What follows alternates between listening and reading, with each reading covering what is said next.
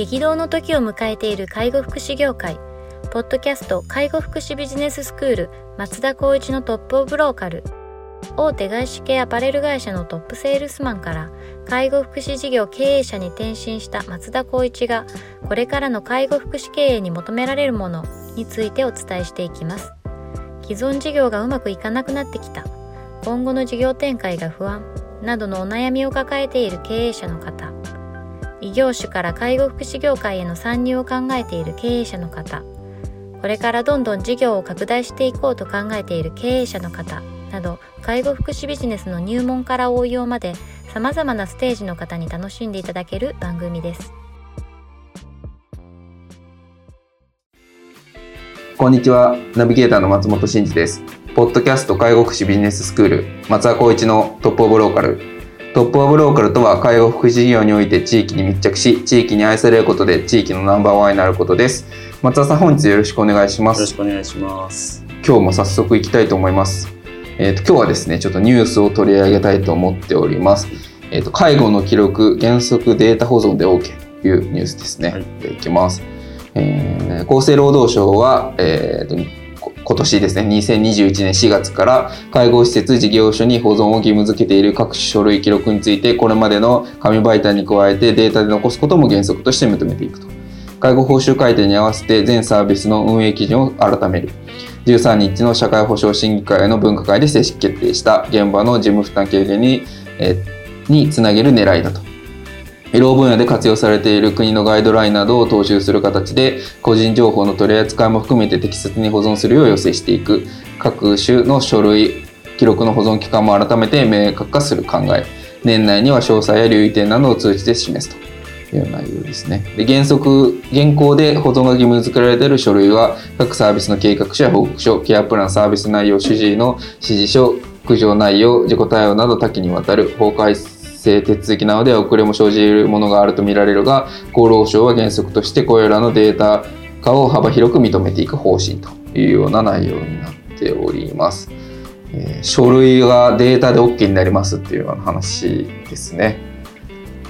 これはかなりこう画期的な内容じゃ内容ですか？そうですねもうかなりその業務としての効率ってなるとどうだろう？10個業務があったとしたら半分以下ぐらいになるイメージですかね。ああ、それは大きいですね。多分そういったイメージになるけど、ただ、まあ、これをやりながら、例えば、その運営事業所側で考えたら、そこを例えば実地指導とかっていう定期的に入るじゃないですか。ありますね。その時にこれはいいこれは悪いっていうところまでしっかりと示してほしいなっていうのはありますね。ローカルルール。ってやつ、そうですざっくりいいよって言ってるけど実際はそのいわゆる市区町村ベースで判断基準とかそれこそ担当者ベースで。その人の主観なのか分かんないけど、はい、そこで変わっちゃう可能性ってあるからありますよ、ね、しっかりこれは全て統一したルールですというところは示していただけたいなって思いますね。うんなるほどですね。なんかそういう細かいローカルルール対応も含めてちょっとこう最初は混乱が生じそうな感じですが、うん、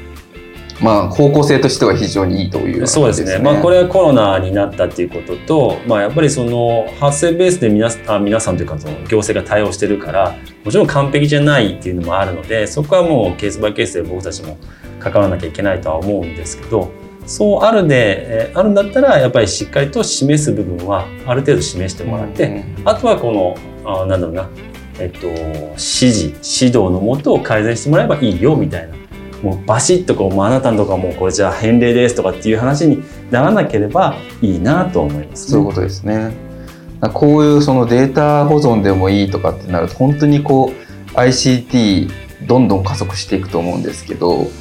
そのやっぱこう事業所としてそういう流れに乗れないようなところはちょっと厳しい感じになっちゃいますね。そうですね。それこそやっぱりなんだろう若い子がいればいいとか、うん、若くなくてもできる人はいるんだろうけど、そこを苦手とするような人たちが多いチームだと、あれ？なんか 自分たち簡単にやれるところをなんか難しくやってるよねとか。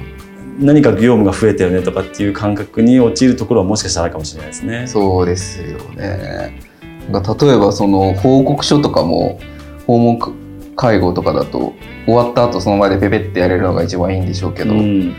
ICT がちゃんと入ってれば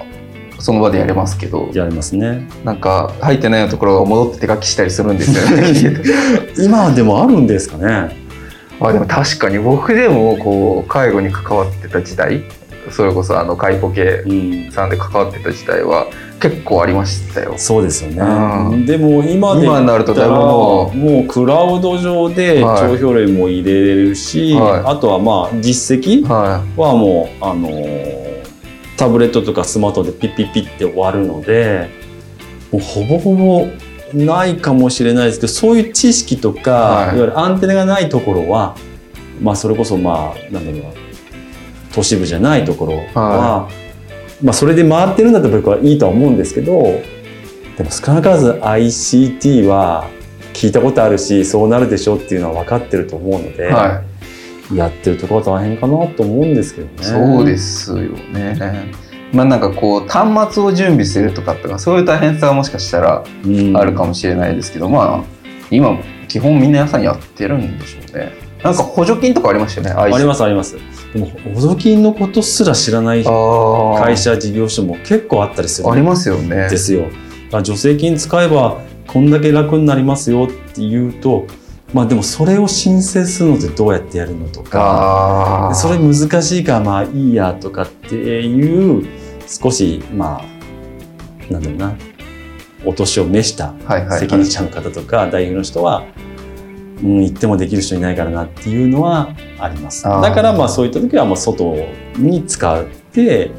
外部の方を使ってやればいいんじゃないって手数料払ってでもって僕は思ってるんですよねなるほどですね。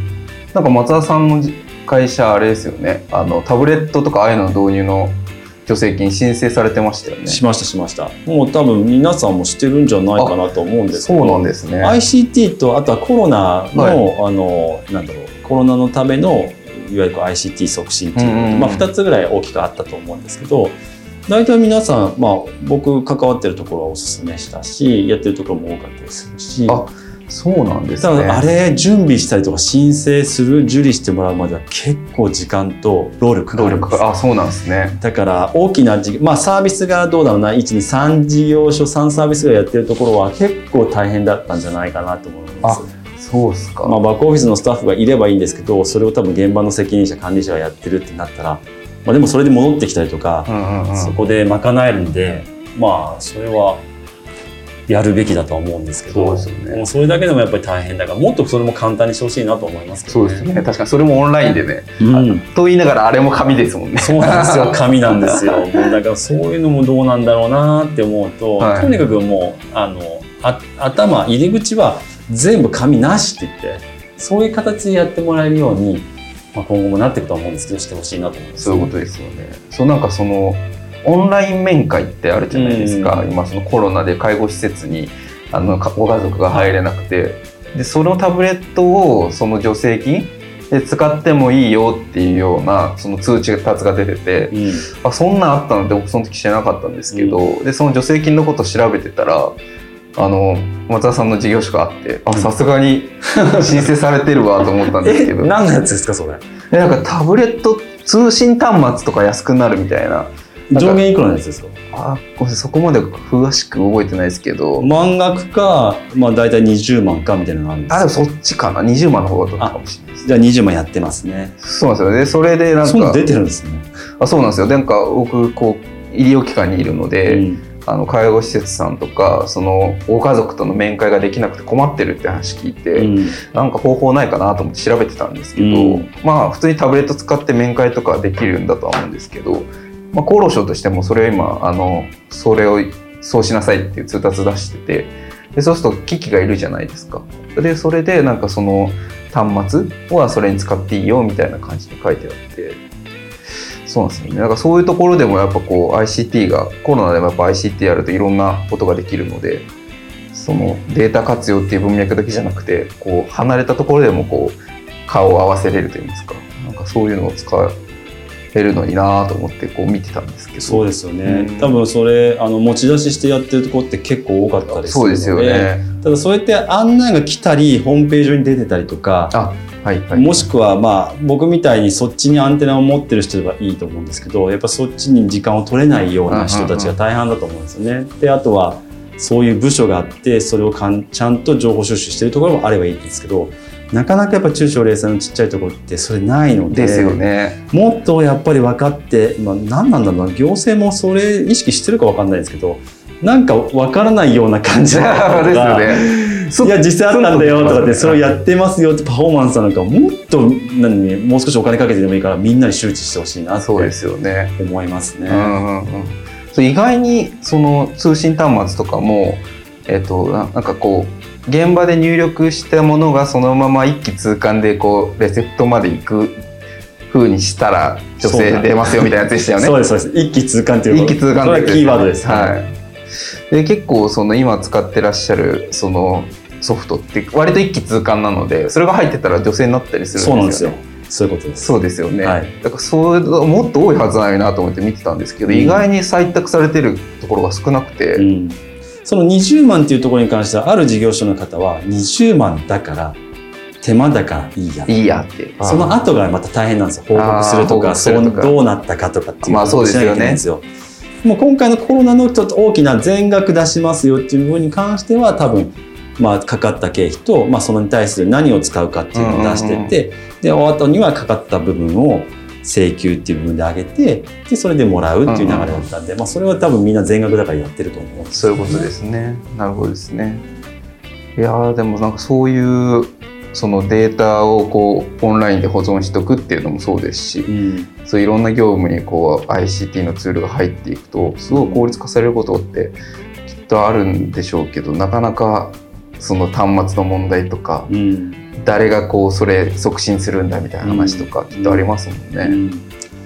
あのこのなんだろう紙から例えばデータに変わるって言っても僕やっぱり作業の方法をしっかり変えなきゃいけないんじゃないかなと思って。うんそうですね。例えば現場業務を全部やってよし終わったって言って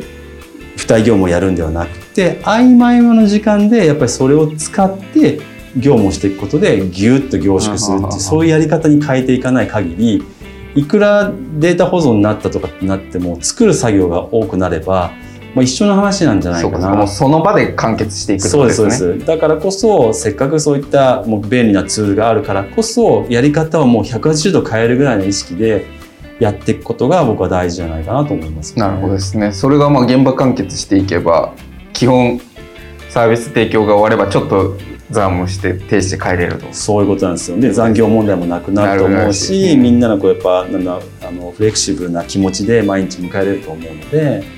まあ、そういう考え方はやっぱ持ってほしいなと思いますよね。なるほどですね。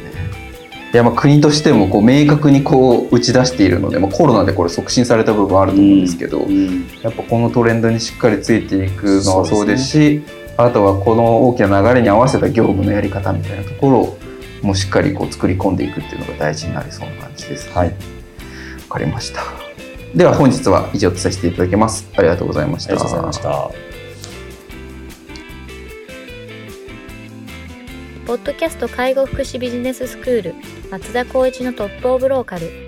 番組では介護福祉サービスに関するご質問を当番組の専用ウェブサイトより募集しております。番組 URL よりサイトへアクセスし質問のバナーから所定のフォームへ入力の上送信をお願いします。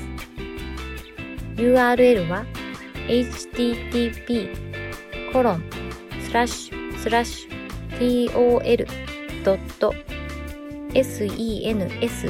かっこセンスハイフン world かっこワールド .com かっこコムになります。皆様のご質問をお待ちしております。